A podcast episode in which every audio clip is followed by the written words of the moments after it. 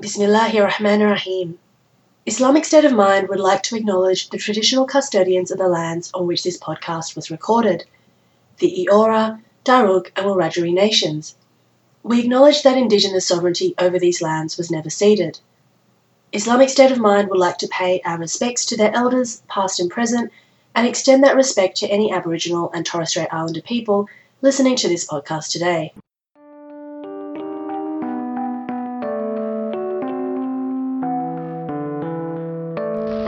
We tried to contact him by radio, but no response.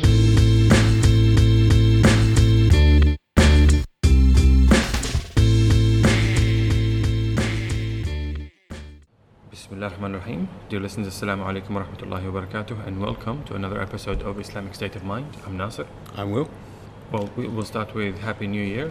Well, thank you, thank you. It's been a while. It's been a while. Uh, what is your resolution for 2018? Uh, eat more waffles. Eat more waffles. Okay, good. It- It's it's a you know a, a resolution I can live up to. It's uh, sabilillah always, of course. um, this uh, before we start, uh, just a warning, a trigger warning that this interview and discussion will mention abuse and child abuse. So this was quite an interesting interview that we did with uh, Noor Warsame, who, if you actually Google that name, you will see a lot of news coverage of him, labeling him as Australia's first gay imam. Um, Will, what is your exposure to Noor and to the work that he's been doing? So all I heard of him was uh, from those media headlines. Uh, I didn't really know anything about him.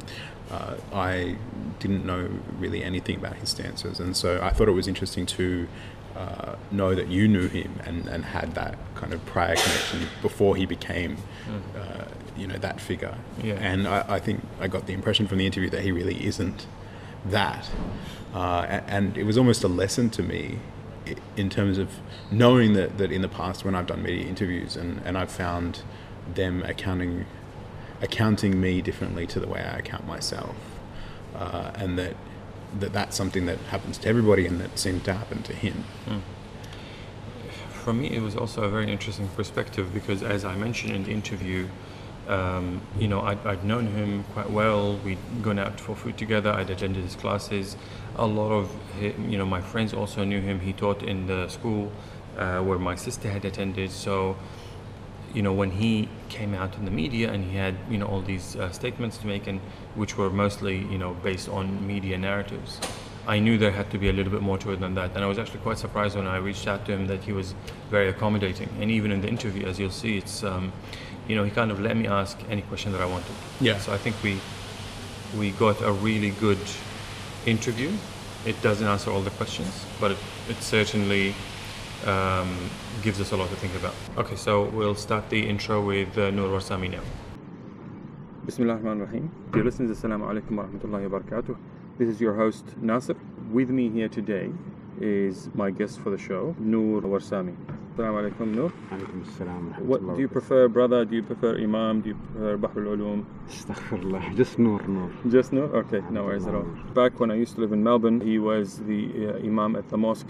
Uh, he would lead the Salat and he would uh, give talks and often we would have get together after the, the, talks as well and have more discussions over food or pizza or something. A year ago or two years ago, um, I saw then an interview with Noor, I think it was ABC uh, or Vice, I don't remember, and it was about something to do with Australia's first gay Imam. Um, had this been in Canada or in South Africa or in the US, I, I wouldn't have paid much attention to it. But the thing is, because I had known Noor, I knew it wasn't some kind of a, I guess, in the Muslim conspiracy uh, theory mentality, it wasn't, you know, some kind of a plot to destroy Islam from within. So um, I reached out to Noor, and he was kind enough to uh, to ag- agree to this interview, to kind of tell us first of all about his journey from last time we met, uh, and also to tell us about the work that he's doing now, and I guess the philosophy uh, that's propping up this work. So let's start with 10 or 12 years ago, let's say 2006 until now. Tell me the difference between that Noor and this Noor, and how you reached from that Noor to this Noor. بسم الله الرحمن الرحيم الحمد لله رب العالمين والصلاة والسلام على أشرف الأنبياء والمرسلين سيدنا مولانا محمد وعلى آله وصحبه صلى الله عليه أجمعين Uh, Alhamdulillah Rabbil Alameen, there is, I mean, I'm the same Noor. The only probably difference I can think of in 2006 is when my daughter was born. Um, so I became a father then. Um, prior to that, I was not a father. And the other thing, I think there is a sense of direction in what I am doing at the moment. So previously, one, you know, Alhamdulillah, at that time, I remember coming from probably it would have been 2001, 2002 when I came back from South Africa and finished memorizing the Quran.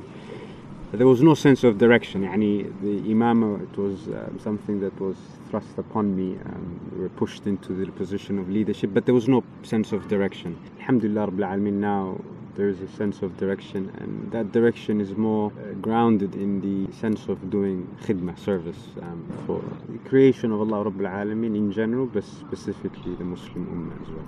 So I, mean, I guess there are two ways of going from a perspective of you personally, as well as the segment of the Muslim community that you are working with. So let's start with yourself. Um, and the question that many people would be asking is how you identify yourself.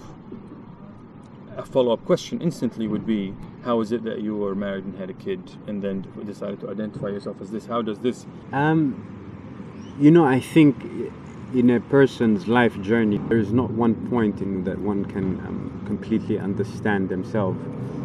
So in life, one always um, learns about themselves. And Prophet ﷺ, that hadith, rahimahullah, an arafa qadra nafsih. For me, it, my personal journey with the sexuality thing is something that goes back to perhaps when I was a very young man. Uh, and this is not something that I use to brush every person who identifies with different sexuality. Sometimes when it comes to a person's, a young child's development, and if there has been some sort of interference um, to that child, um, it somehow manifests later on. And you know, you hear about the um, pedophilia experience when it came to the Christian um, clergy.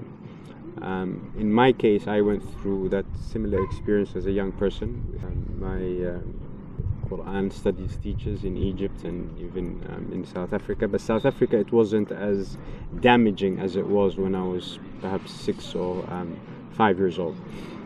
Uh, that is why there was this confusion, and it's something that exists till this day. That I cannot have a binary um, identification, you know, black or white. I do not and I found that to be common in our community, in the Muslim community. When I stood on this principle, it was uh, November 2013, and it was after um, coming across similar stories of um, victims of trauma that I went through happening to them here in some masajid in um, Melbourne by some imams that I knew and also around different parts of the country, so not only Melbourne.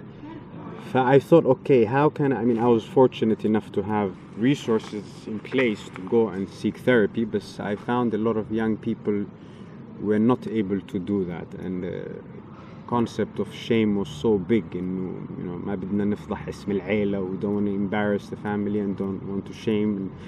I thought, how can I do um, some form of correcting some of the damage, managing the trauma that has been done. And alhamdulillah, you know, notwithstanding some of the negativities, but alhamdulillah, the positives have been far more than the negatives.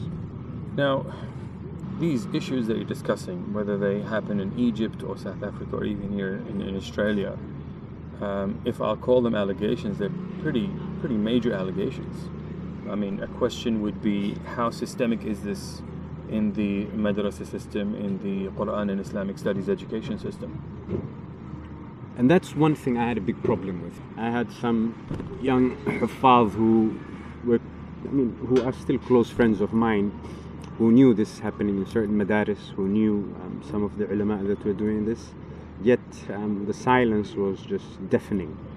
And I understand people are worried for their positions, for their dunya material um, gains but it is very rampant in the Muslim community on a global scale. Like uh, on the same scale, for example, as the um, Catholic Church? Wallah, Allah alam, and I don't know. Um, I mean, what we know of the Catholic Church is, you know, how what we see of the media. But you know, and I studied in Egypt.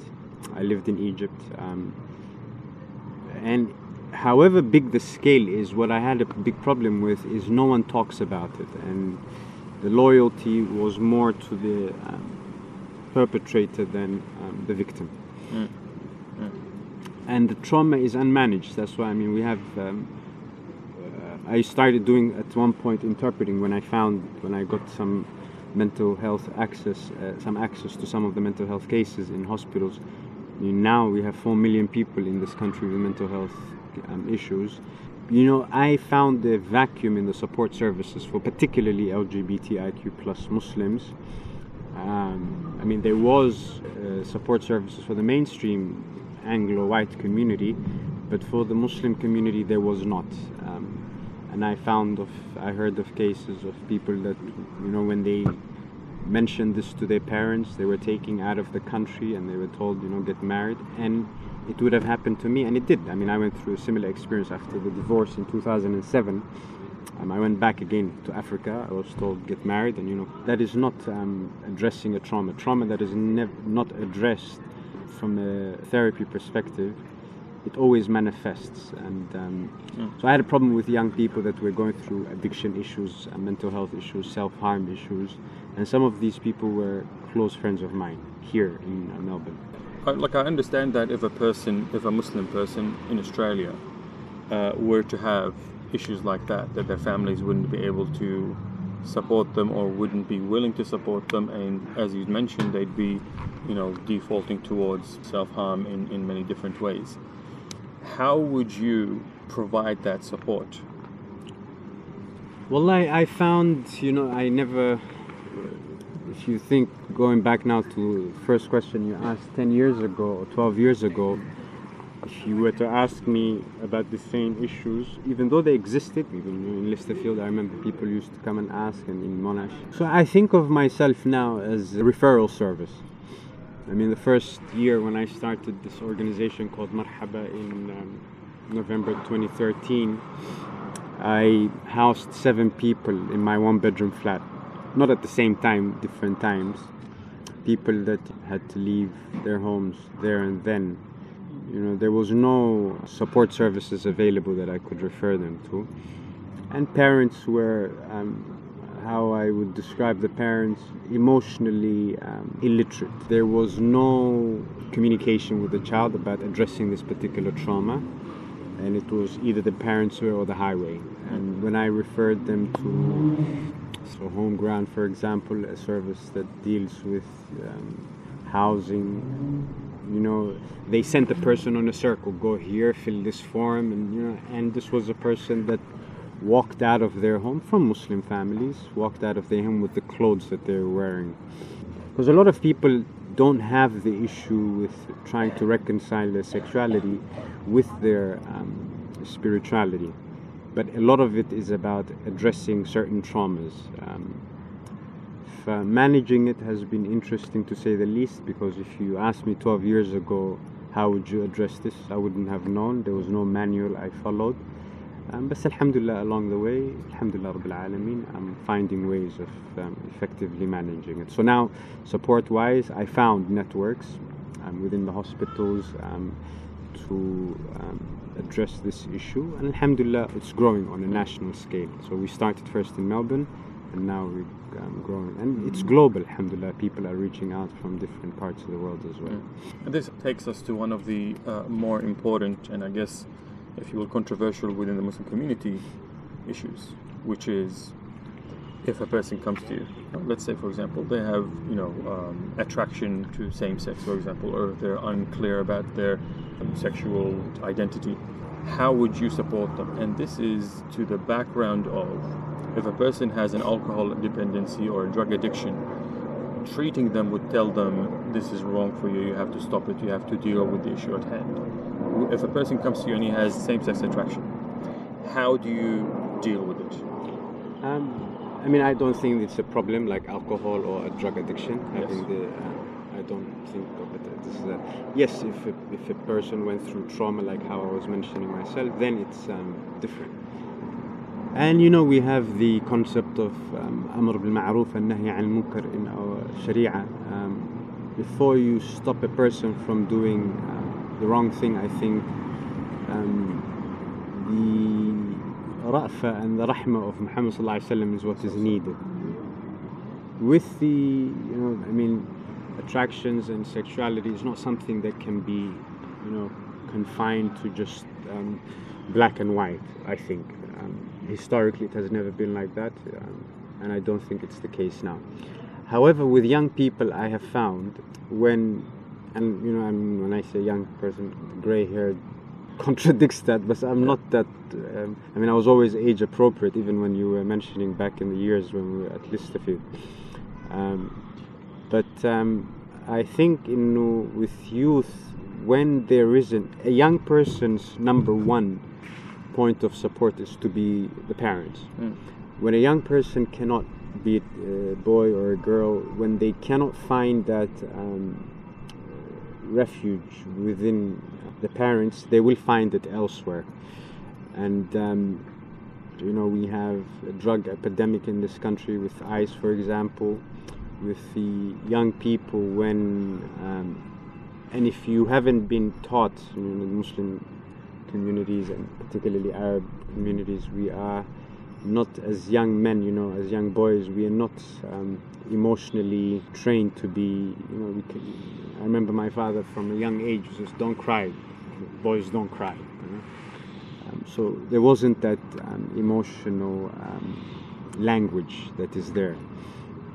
So when you suppress something natural like that, um, it adds to the trauma that the person is going through, and generally there's a lot of anger, anger, um, unresolved anger that's acted out, anger that's inwardly, and sometimes with the self-harm cases, the addiction cases. Um, some of the youth will go into this sexually destructive um, habits because a particular trauma is not being addressed, and anger that is acted um, outwardly. And I have gone through both of those experiences. Violence and you know alcohol and drugs can add to that as well. My question, to put it bluntly, the imagination of the Muslim community for an imam that helps the LGBTQ is that the imam tells them it's okay and supports them in something which is considered as haram. And that's the crux. Mm. Is it in your support? How are you dealing with that aspect of it? I disagree with the fact that people um, think of it as a haram thing. I mean, you cannot. Um, وإذا آية الله رب العالمين قل أرأيتم ما أنزل الله لكم من خير فجعلتم منه حراما وحلالا قل الله أذن لكم أم على الله تفترون and you know a lot of the argument that is used in هذا لوطي which I find that even quite ironic to use Lut alayhi salam's uh, name to identify an act that is allegedly he wasn't part of yet Mm. the name that is used to identify is هذا لوطي and the Quran you know responds to that تلك أمة قد خلت know لها ما كسبت ولكم ما كسبتم ولا تسألون عما كانوا يعملون فأنا I do not um, focus on that part I do not say to the young people that it's haram because I personally don't believe it's haram and secondly as an imam I think I chose to stand on a principle I knew the losses the risks that would be um, targeted at me alhamdulillah I had a very you know supportive community before but I was dealing with an avalanche of misery that I could not manage on my own. And you know me personally with the trauma that I had gone through um, in fact one of the teachers had moved to Australia and lives in Melbourne one of the teachers that um, had um, the perpetrators of uh, one of the two main perpetrators of the pedophilia on me so when I decided to come out to the family, not necessarily sexuality wise, but to mention that trauma, the response was um, quite shocking for me. And after going to, you know, seeing different um, therapists and counselors, I found out that a lot of the time, even the same thing happened with the um, Christian clergy. They say the, the victim of abuse generally asks you to do a lot whereas the perpetrator asks you to do nothing. That's why a lot of the victims were considered as they were lying, and a lot of these people that have done these um, atrocities were in um, prominent positions, like the individual with my family. For I thought, and if this is the damage that has been done from a very young age, and this is the response that is happening from family, and it adds to the um, tragedy. Alhamdulillah, it has been very effective even though I'm very disappointed with the um, the Royal Commission people they flew from Sydney we talked about 11 cases um, people who have gone through that same trauma here in Melbourne in different uh, masajid in different Islamic schools and there was no mention uh, with their final report about this um, being an epidemic in the Muslim community. I mean, there was that mention of the Mani case with the Jewish Yeshiva College, um, that boy who um, his parents had to sell everything here because the Jewish community turned on them, and the father and the parents moved to Israel, and the rabbi, and um, the boy went through family had to sell everything, like I mentioned. Mm. But there was no one. I mean, um, I met with them three. They flew from Sydney to have an interview with me, the Royal Commission people. Um, but there was no mention in their final report, so I think we still um, have some way to go in that area. Going back a, um, a step, like we, we need to continue with this, but I, I have to go back and, and um, address something that you did mention that you don't consider uh, it to be haram. So is it the sexual orientation that you're talking about, or the what would be considered as zina because it wouldn't be within the bonds of marriage? The orientation is what I don't think. I mean, in Surah An-Nisa, there is a mention of وَاللَّذَانِ يَأْتِيَانِهُمَا مِنْكُمْ وَاللَّتَانِ You know, the two of the Surah An-Nisa, if you... Um, that fahisha is the zina, that is n- what is not allowed, and Mm. that um, is not allowed in any um, lifestyle, but the orientation, the sex, the gender, I don't... Um, There, I think there is uh, enough agreement within the Muslim community that an orientation, you know, whether that orientation is natural or otherwise, that as long as it's not acted upon, is not haram. How do you reconcile that with the fatwa and, and the traditional, I guess, Islamic position that's already available out there? أصحاب الفتاوي ذات البلاوي I think when Allah Rabbul Alameen talks about the verses of يسألونك عن المحيط for example the verses of look if it came to the actual act that one cannot act upon the amount of men that I have um, asked contacted me to ask about having sexual intercourse with their wives from the dubur from um, anal sexual intercourse and women who have contacted about their husbands asking about that is far more than um, the number of homosexual people that exist. So if it was just on that act on its own, I think there's more heterosexuals who are homosexual than homosexual um, individuals. But I think in um, ulama, and I have um, no nothing against them. Alim can any person who claims to have ilm, their um, ilm is taken and weighed against what Muhammad sallallahu alaihi wasallam and the aqwal of uh, the Quran is and rejected or accepted based on that. Um, however, I do not think in um, a human's um, you know, temptations. Yes, if one act, acts upon it. But uh, I was men- mentioning the ayat in um, the mens- menstrual. يسألونك عن المحيض. Allah Rabbul Alameen, you try to tell any young heterosexual boy with hormones and testosterone and and we live in a modern society. I mean, I was in Africa in 2010 and in primitive village areas and you know young cousins of mine who are 13 14 years old knew how to use access to the internet and find you know um, explicit pornographic websites. So young people we always find a way. So to say no this is something that one cannot act upon or should act upon yes it is an argument that is there but i do not think it's an argument that one can use for the rest of their life based on because it's not a phase. I don't believe the orientation is a phase that one goes through and it goes away. So for example the ayah where allah Rabbul Alameen was uh, discusses the ويسألونك عن المحيض قل هو أذى فاعتزلوا النساء في المحيض ولا تقربوهن حتى يطهرن فإذا تطهرن فأتوهن من حيث أمركم الله. وفي الآخر آخر الآية إن الله يحب التوابين ويحب المتطهرين. Why end it with توبة and طهارة؟ لأنه yes even though it is one week seven days eight days nine days however long um, different women have different uh, menstrual cycles um, the duration بس الله رب العالمين knows إنه في بعض الرجال إنه will not be able to wait that whole period and that's why the ulama and the fuqaha have divided the time where a person um, to three categories you know, a man ف one must give صدقة فتوبة is mentioned in a حكم شرعي يعني حكم شرعي that is mentioned والله عليم خبير or something like that but to end it with uh, توبة and um, tahara Allah knows even though it's a hukum that's been clarified many of uh, men will not be able to hold on to it and Allah opened the door of tawbah whereas it is not in a human's hand that is why you will hear people like the person you mentioned and other ulama who are quite um, without knowing any facts without knowing an individual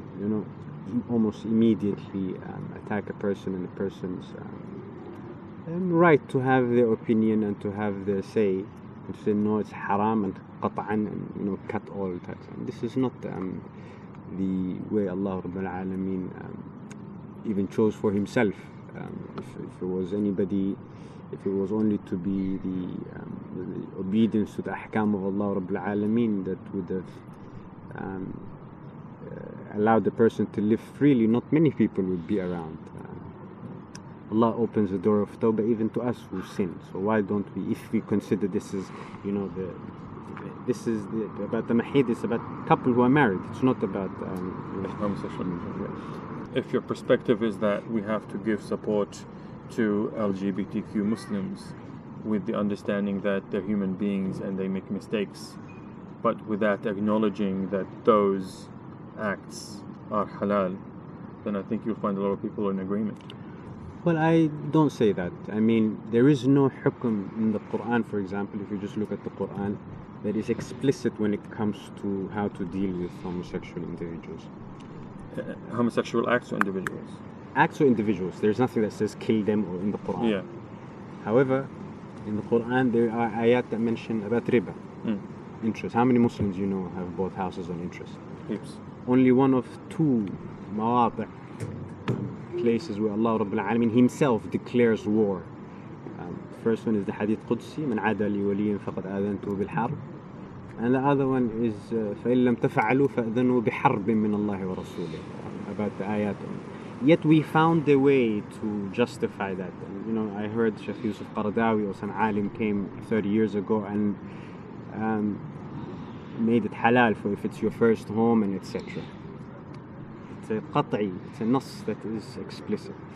Alcohol, for example, um, there are nusus in the Quran that mention um, that it is haram and not allowed. Yet, if a young person does it, we say he's going through a phase, and you know, Allah. Yet there is nothing in the Quran that says this is how we should deal. And the response and the reaction from the community, it's um, not only sometimes violent, but it is um, often it's like lunacy lunacy. And, and i remember people used to pray behind me and um, would attack not me personally because i will attack them back but uh, you know my daughter for example in the school that she i mean this is a child. This is people that were my ma'mooms you know and allah says هل جزاء الإحسان إلا الإحسان um, but that i found um, a bit hypocritical from the general Muslim community because I mean, you mentioned that the Quran, for example, doesn't mention anything about it, but no, I didn't say nothing. I didn't say it doesn't mention it in that way. To that, I guess. حكم حكم Yeah. yes. But there are ahkam, for example, in the hadith. They're pretty explicit as well on the act. I'm not talking about the persuasion. Let's say that the persuasion, people have it, and that's you know that's the rizq, and, and they deal with it however they will. But if we talk about the act, there are pretty explicit hadith. Yes, and as there are hadith when it comes to heterosexuality, you know, with zina and Definitely, yeah. Um, but we don't act. I mean, how many men I know who are Somalian men who have been married, taxi drivers who would go to, you know, driving at night time would have. Uh, the nifaq is extraordinary, I think. Um, uh, but when I was mentioning the Quran, is you know there are bigger issues, and unfortunately, when um, youth you're talking about, um, and that's why I use my um, the media platform particularly because I found a lot of the trauma that was being inflicted upon these individuals started from homes. Fathers, mothers, brothers, cousins. Um, and I thought, okay, how can I get this message into Muslim homes? And Alhamdulillah, you know, I didn't know how it was going to be received. But Alhamdulillah, Rabbil Alameen, thus far it has been um, positive. So this is actually um, it's a good lead to my next question is about the media and you know your engagement with the media in, in terms of your interviews on Channel 10, on the ABC, on Vice, and, and all the other channels. It felt like they were co-opting you for something that you weren't saying, right? For example, all of the stuff if you Google your name, first off is Australia's first gay imam, for example. So you mentioned that you use the media as a platform to reach out and to make your position heard. Yes. How has that return been for you? Do you feel that you've lost or that you've gained? Firstly, I never identified myself as Australia's first gay imam. I asked um, Channel 10, or no, it was SBS, for example. I said, "Do you have Australia's first heterosexual imam?" You know? ف- بس الحمد لله in a way إنه I was glad that they did that because it it was that shock factor. It gave a lot of people إنه oh there's an imam and there's this. But it wasn't my intention, and my intention was to get the message in homes, Muslim homes, because I mean, just January this year, January of 2017, the last count I made was 1,800 people that I dealt with from November 2013 till January 2017. 1,800 people. 1800, 1,800. From around the country, two individuals flew specifically from um, New Zealand and one person from Fiji. And I am not a person who had who has till now any um, uh, support or finances. I mean, with the media, the cameraman was paid, the interviewee was paid, and uh, but everyone was paid. I went there with my intellectual property and spiritual property because my focus was how can I manage this, um, like I mentioned earlier, an avalanche of misery, families contacting, mothers not knowing how to respond to their husbands because a child um, identified as either LGBTI or plus. Um, but I never thought for the life of me that it was going to save lives. For example, I got a contact from a young Somalian boy, interestingly, in Minnesota, um, in America, after the project um, uh, story was done. And this is a young Somalian boy, my original country. Um, left the family. The family lived in Seattle, moved to Minnesota to do some. He was a pharmacology student, and he saw this media story, and he said, had this story been aired one day late or one day after, uh, other than today, he said I wouldn't be here. I didn't, it, and it was on the Facebook Messenger. I didn't understand. I thought maybe he was going away or something. So he said to me, he actually chose the method, um, the time, the date, and he said I wasn't planning to survive. So I thought, يعني that night it was something that um, it stayed with me. ف the media they have their agendas, and I was quite disappointed with a lot of the, um, interestingly, the brown color ones that they used to interview me. Um, some of them were Muslim. Um, and I thought, يعني naively, because I never dealt with media, I thought maybe these people are genuine in addressing this message. But all the uh, interest was, I remember Channel 10 mentioned, the term was mentioned that for the first time was ratings. They said uh, current affairs, مش عارف, their ratings start high and then low. نحن our ratings start low and then go up. And I didn't understand. I came home, a friend of mine, a neighbor, was an artist. I said, What language is this? She said, No, no, no, it's the numbers. I said, Hasbi Allah wa ni'mal wakil. And you know, they thought you know, they will use my story to get ratings, but alhamdulillah, it was reciprocatory. I think I used. But alhamdulillah, يعني it, um, like I mentioned, for the life of me, I didn't think it was going to save lives. It um, provided healing. In fact, the family I have a family staying with me from visiting from Perth, um, Malaysian Singaporean background, a mother and her son, and you know the son was ostracized from the mother for about four years, and they came together. We were speaking for some time. It united families. It gave hope to a lot of young people. I also had a problem when I started this with a lot of young people that were telling me they rejected Islam. I had a big problem with that And the second thing I had a problem with people that would fall into the pressures of getting married like I did, you know, and leading a double life. So I thought, okay, how can I have something in a way that we can be like Allah says كذلك جعلناكم أمة وسطا يكون وسط between these two uh, calamities of rejecting the faith or leading a double life so, Alhamdulillah and it uh, provided it restored faith to people I didn't think when I started that it was going to have such an impact Alhamdulillah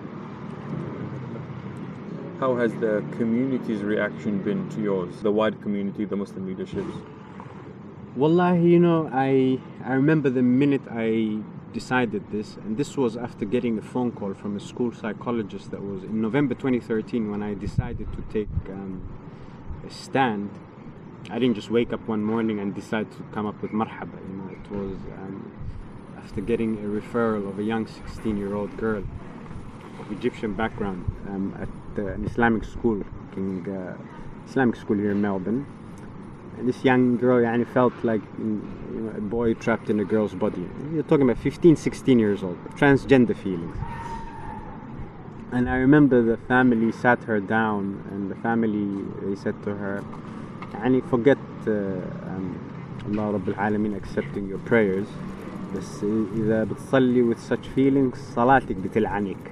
Your salah will in fact be cursing you a 15 16 year old child that is being told that i've had a big problem with that and um, this school counselor i know her i knew her from before and she, she called she was not muslim um, she called to ask a theological question is this halal is this what you believe It was in november 22nd i remember of 2013 and um, I said no it is not true. And I remember that night I did not sleep you know between salah and you know worrying consequences. And my teacher rahmatullah ali one of my teachers in south africa before making a decision used to always make us think of a thousand outcomes and actually make us write them down. We never passed a hundred or made even to a hundred but he would always make us start with worst case scenarios uh, i thought okay if i do this what's the consequences the ramifications the risks? And you know first worst case scenario was death get get killed and you know it was never something i'm accustomed to death. I see death on a regular basis with my work. I bury people as part of my job. Till now people call from around the country um, so it's not something that i was concerned about we all have to die eventually it's just a matter of time but I thought, how can I do it in a way where I'm not going to agitate some of the fanatical elements that we have in our community, like in every other community. So, Alhamdulillah, um, I decided, and the name was, I w- I didn't want anything to do with religion when I chose the name Marhaba. Because I thought, okay, Marhaba, I didn't want it to be place where you know, it was how to manage the trauma, trauma that was caused by shuyukh and the masajid and the imams and homes and families condemning their um, loved ones in the name of religion. So I thought, okay, you know, we will not put something um, that has a religious name. And we, I came up with the name Marhaba. Mm. Alhamdulillah. How has been the reaction or support or condemnation of, I guess, the LGBTQ community? Well, I, I think I me, me didn't answer the first, but the other question was the main, the wider community. The wider community, I knew when I stood on this principle, I would lose a lot of. I mean, we don't get excommunicated as an imam. No central um, authority like the churches. Alhamdulillah, my title and my hifz title is mine. No one has the power and all the authority to take that off me. Um, but it was something I was willing to live with. I mean, I miss going to the masajid. I miss it. It's um, something, you know, like a sha'ir said, إنه الشوق والحنين لبيت رب العالمين. But if that was the price that I have to pay in order for me to bring back young people into deen, Alhamdulillah Rabbil Alameen. Do you think people would reject you from mosques if you go? You know, I have anger problems and Kamal Nasser, you know, I don't, I'm not saying I'm innocent. I, I'm not the type of person if someone says something to you, you just keep quiet, you know and then it's got me into a lot of trouble. For a couple of examples I have seen um, going to masajid and people mouthing off um, at me, um, and I saw my reaction. So I said, okay. And it's sad you know, to say such a thing. وَأَنَّ الْمَسَاجِدَ لِلَّهِ فَلَا تَدْعُوا مَعَ اللَّهِ أَحَدًا When the masjid becomes something that um, becomes um, like a community club or a community center and you have to be a particular way or I think you saw the SBS story with the feed. there was a lesbian sister on there. Alhamdulillah, you know, academic. She was a politician, Labour Melbourne candidate at that time and she mentioned to me that she went to a masjid one time and the masjid you know she went to the women's section and and she put the hijab on but uh, a, mother a mama came to her and she threw the hijab at her as she was standing up to pray she already had the hijab but she had pants but she threw another hijab at her and she said dress properly or go home هذا بيت الله it's not your house or your family home it is بيت الله when we have and uh, you know the masjid is supposed to be place where a man, a person is supposed to feel. Um, when you go to a masjid and it's um, something you, you worry about what's going to be, it's no longer, um, your ibadah is no longer. So I would say stay in the masjid in, in, your home and your, your masjid is in your home. So that's how I do. But alhamdulillah, now I have the hospital here and there's a small musalla area um, um, which I can go to. Um, but alhamdulillah, you know, the fact that um, you know, I mean, uh, Muhammad sallallahu was kicked out of uh, Mecca. And he, he was saying, والله يا مكة إنك لأحب البقاع إلى قلبي ولولا أن قومي أخرجوني منك لما خرجت منك. Until Allah رب العالمين revealed the verses إن الذي فرض عليك القرآن لرادك إلى معاد. I'm waiting for that ma'ad for me. I, I mean, it's up to you whether you want to keep this bit in or, or not. I recommend that you don't keep it in because people will say, who is this guy to compare what he's going through with what Prophet ﷺ went through? yes. That's up to you whether you want to keep that or not. Yes. Um, how has the uh, the reaction of the uh, the LGBTQ community in Australia been to you? The mainstream? Yeah. Alhamdulillah, you know, um, I approached initially when I first started. I approached the main um, LGBT registered organizations, but uh, you know, كسراب um, بقيعة. You know, أحسبه الظمآن ماء. It's like a, a mirage. Mm. You think it's there, but it's not there, because you know, like we have patriarchy. There is gaytriarchy. Okay. I, I don't know if that answers it. I'd expect that since it's majority white people, that whiteness would play a large yes. role in it. We have in Melbourne the first individual who's been appointed as a gender and sexuality commissioner. Um, I know her. I went and saw her when she was firstly appointed to that position under the Daniel Andrews government. Two things, you know, I wanted ever since I started this organization and this. Um, one was and it's about managing the trauma. Something that entire community would benefit from. We have homelessness as an issue mental health is an issue and we don't somehow we are not addressing it. It's a basic management um, and administrative flaw. Um, i said housing most important thing for, for young people to prosper and transition safely is um, safe affordable housing that's why, and I mentioned empirical evidence of seven people that I housed, not at the same time, in my one bedroom unit, because, you know, it was either that or they go and live in um, the streets or on the couch of, like, some cases I have come across also of young Muslim boys who would be sleeping in the couch of a house that is offered by a drug dealer, and the drug dealer uses them as um, you know, someone that delivers the drugs for them. So I said number one, um, a safe house where we can manage this um, trauma with the homelessness. And the second would be um, uh, like a drop-in center, a community center where we can discuss these issues at least and whether we reconcile them or not is not an issue, but just discuss them and see, mention this is something that imams um, and LGBT issue particularly is a topic which imams always tiptoed around um, on a global scale. So I said those two things. But I remember when I went and met her, and she said, "Oh yes, we'll see," which I'll show. And then it would have been, Allah alam, but maybe three, four months maximum after that uh, meeting um, there was a mention by the Daniel Andrews government of a $15 million Pride Center. Pride, pride. I'm very vocal against that Pride Center. Um, is it against the center itself or against the against, concept of pride? Yes, the whole concept. And there's nothing to be proud of. One case of self harm of a young person is a token of shame and يعني the mentality is 15 million dollars with no consultation and ما ما شاء الله يعني they offered me a prayer room Within the pride center. yes, yes. Okay. Uh, and they're trying to compete with one that is in um, San Francisco or somewhere in the US. It said it will dwarf the one that's there. قلت لها, What's the where is the homelessness issue? Where is managing this trauma?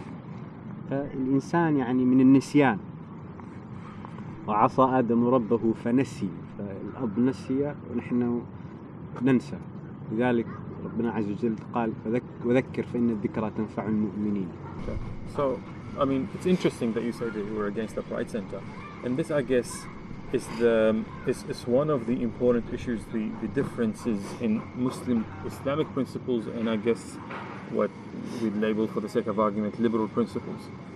That in the Islamic understanding, a person who has these, you know, uh, this kind of orientation is considered as a normal Muslim, that his acts and not his orientation determine him.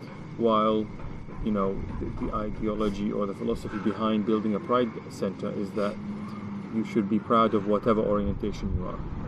So, is, has this caused, I guess, a rift between you and the wider LGBTQ community? Uh, the the heads within the patriarchy, yes, we don't get along Mm. because I mean I was quite bluntly told it's either you're with us or against us. So I said, May Allah Rabbil never make me um, with you. These are individuals. Even when you look online and Google my name, this the same woman, this commissioner and others, Minister for Equality. I summarized his portfolio to Minister for BS, and I told him this, Martin Foley. He didn't like that because his portfolio, Martin Foley, is Minister for Disability, Minister for Mental Health, Housing, and Creative Arts. And, you know, managerialism ideology.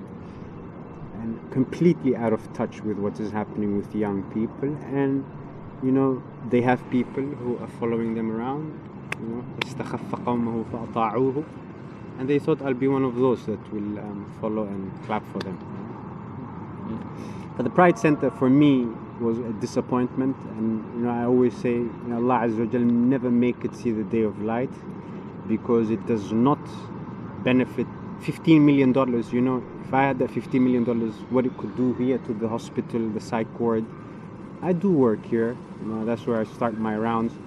And Alfred is a public hospital, and you know sometimes the clinicians, because of this in and out. They make fun of some of these young people. Oh, Lafnoor, the frequent flyer is here. They say. They some of them they call, and it is sad because you know a young person that gets discharged to St Kilda, for example, quite a big drug community. Why?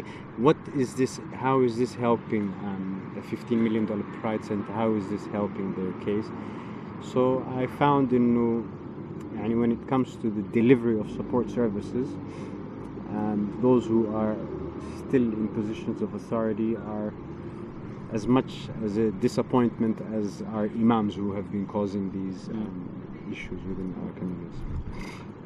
So I guess my final question is, for your future, well, what are you planning uh, to do with with Marhaba, with the Muslim community? Um, I guess, you know, just as, as part of your, you know, um, mission. How how would you like to fulfill your mission? هنا الحديث كان مستمعين سيدنا آه، داود عليه السلام. أسأل الله رب العالمين يسد أي ربي أي عبادك أحب إليك. Who's your most beloved to you? أنا الله رب العالمين يسد يا داود أحب عبادي إلي. تقي القلب نقي الكفين. لا يلقى أحدا بسوء someone with clean heart clean hands. لا يلقى أحدا بسوء which is what a Muslim is. A Muslim is المسلم من سلم المسلمون من يده ولسانه just by sight a Muslim just by looking at them one is supposed to feel absolutely safe from their tongue and from their hand now equate that to going to a masjid and having this on the back of your mind today i'm going to it will be a wwc uh, fight آه، تقي القلب نقي الكفين لا يلقى أحدا بسوء ولا يمشي بالنميمة آه، لا يمشي بالنميمة تزول الجبال ولا يزول نمام يعني he said this you know people that talk about other people without um, um, any authority and when it comes to the iman of this individual Allah Rabbul Alamin said تزول الجبال ولا يزول and then he said أحبني وأحب من أحبني وحببني إلى عبادي فداود عليه السلام said يا رب إنك لتعلم أني أحبك you know I love you وأحب من يحبك and I love those that love you ولكن كيف أحببك إلى عبادك how can I make others fall in love with you فهي said يا داود ذكرهم بنعمائي وآلائي Allah says وإن تعدوا نعمة الله لا تحصوها so to come back to answer your question I mean one is tired one is, feels overstretched, 1,800. And I mentioned this in front of this Minister Foley and others at Melbourne School of Law in November this year. And I remember when I mentioned the 1,800, everyone in this School of Law started Yusuf. And I'm thinking, what are you clapping for? I said, well, this is not success stories. I said, these are stories that I've just come across because of, you know, I have been humbled to facilitate this platform. But uh, if I didn't يعني it could have been 1800 suicide cases um, it's not something we should be proud of but yeah I mean that's what my um, goal is but I would like to do it in a more manageable way not how I was doing it in the last four years one feels really stretched out and now alhamdulillah I'm working on a book as well um, which is I, I, it was supposed to come out this year but I have um, procrastinated but inshallah that's in the next six months that's what i'll be working on inshallah. But that's what i have always wanted and prayed to allah Rabbil Alameen to um, privilege me. And you know that dua allahumma istakhdimna wa la tastabdilna um, to use us for the khidmah of his ibad and khalq and to turn the khalq back to him. That is my one maqsad in life. Brother may Allah accept your work and accept your dua and, and uh, guide you inshallah for all that is good in his cause and for the service of the Ummah inshallah. Thank you very much. Jazakallah khairan for your time with us today. So I think what, what really stood out from the interview was uh, that that Noor's concerns were, on the whole, practical. A lot of the things that he, he was talking about weren't necessarily creedal issues, but they were really issues about how young people in our community who are dealing with a range of problems which which are related to but not really not confined to issues about sexuality and identity um, about how they deal with uh, you know families who, who aren't emotionally supportive about how um, they deal with, with kind of histories of abuse um, mental health issues drug issues things like that that was really kind of the core of his concern uh, and it, and and uh, not that I'm in, in kind of a, a place to judge, but he seemed very sincere in that concern. And, and I, I felt like these were issues that we, as a community, we, we do have problems with. Did you get the same kind of sense? Yeah, it, it kind of highlighted um, something about our community, which a lot of other communities have, which is that they don't like to deal with sensitive issues. Mm. They will deny whatever needs to be denied. They will start becoming very aggressive, and you know, in the way that uh, Noor described it, to the level of lunacy. Um, and even though we say we don't have an institutional structure in religion, so we don't have, for example, a pope, but we do put a lot of respect and authority on our imams. And so when that happens, when the imam then turns out to be a criminal in any sense of the word, including, for example, abusing children, we refuse to believe it. Mm. And we will have always people who defend him, people who, even when faced with blatant facts about that particular imam or that particular community leader, they'll continue to defend him no matter no matter what, and almost, uh, you know, present him as Islam itself. Mm. And so, condemning him or questioning him would be condemning or questioning Islam itself. And that I saw that in the interview with Noor that um, this is really affecting the community in so many ways Mm. especially for people here who you know are, are entrusted onto um, you know Quran schools or, or uh, Islamic schools and are um, you know abused in the worst way. Yeah, and I, I think that part of part of the issue, particularly in, in a country like Australia, is that we we feel we can't talk about these issues because they become associated with the esteem or with the prestige of the religion itself, and so that by talking about um, things, you know, the problems about uh, within the community, um, we're viewed as as almost uh, as kind of attacking as, as kind of taking the side of those who hate us. If, if somebody talks about these issues to the community, they don't get listened to. And so oftentimes they view speaking to to the media or speaking to people outside of the community as really their only avenue to getting those issues addressed. Uh, and and he obviously felt that that was an effective thing that that actually did work, um, despite the, the way that it really seemed to fundamentally misrepresent who he is and what he does. I thought it was very interesting how a lot of the criticism towards him was it's fine if you have these issues, it's fine if you're gay, but why do you have to go out on the media and introduce yourself and almost promote the haram from, uh, I guess, a perspective of an authority of an imam? But uh, you know, you, you can see from the in, from the interview, from his experience of it, that it wasn't like that at all. The way that the media had co-opted his cause and then reshaped it into something completely different he addressed that as well. And this continues to happen with all the structures of the state that he's working with, whether it's the you know the Andrews government promising him a musalla in the Pride Center, or whether it's the media calling him you know Australia's first gay imam when he never identified as such. Um, it's it's you know it really does clarify to us that the media in many cases is not our friend, and if we're going to deal with it, we need to be very careful and very versed.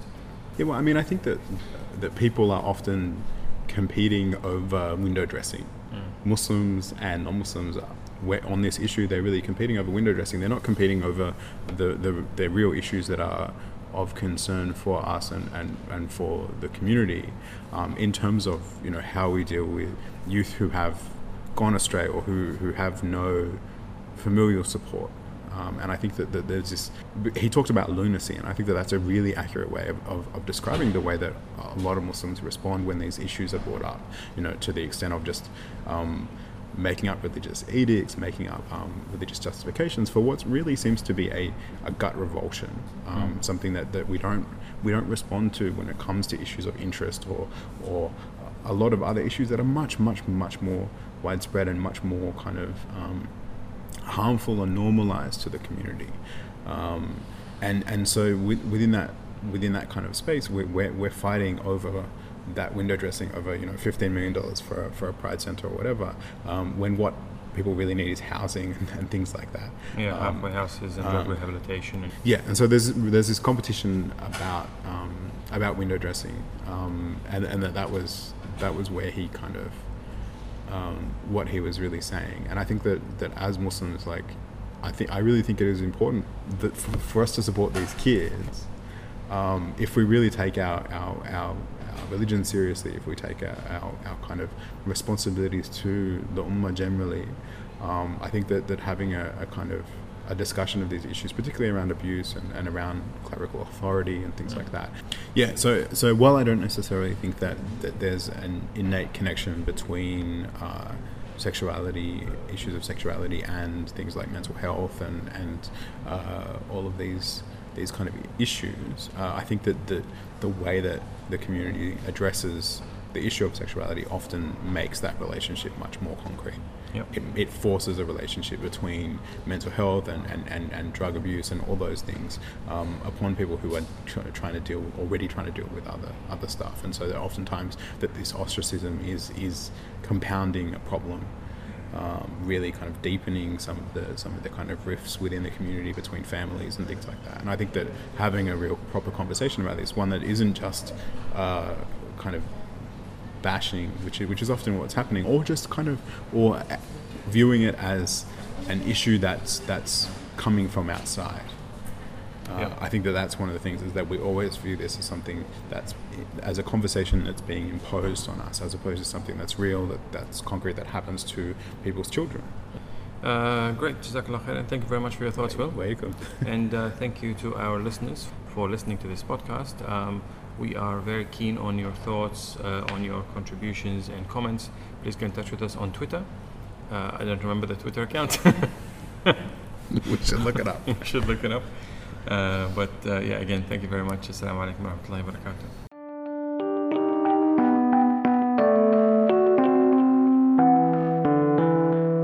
For a time, we tried to contact him by radio, but no response.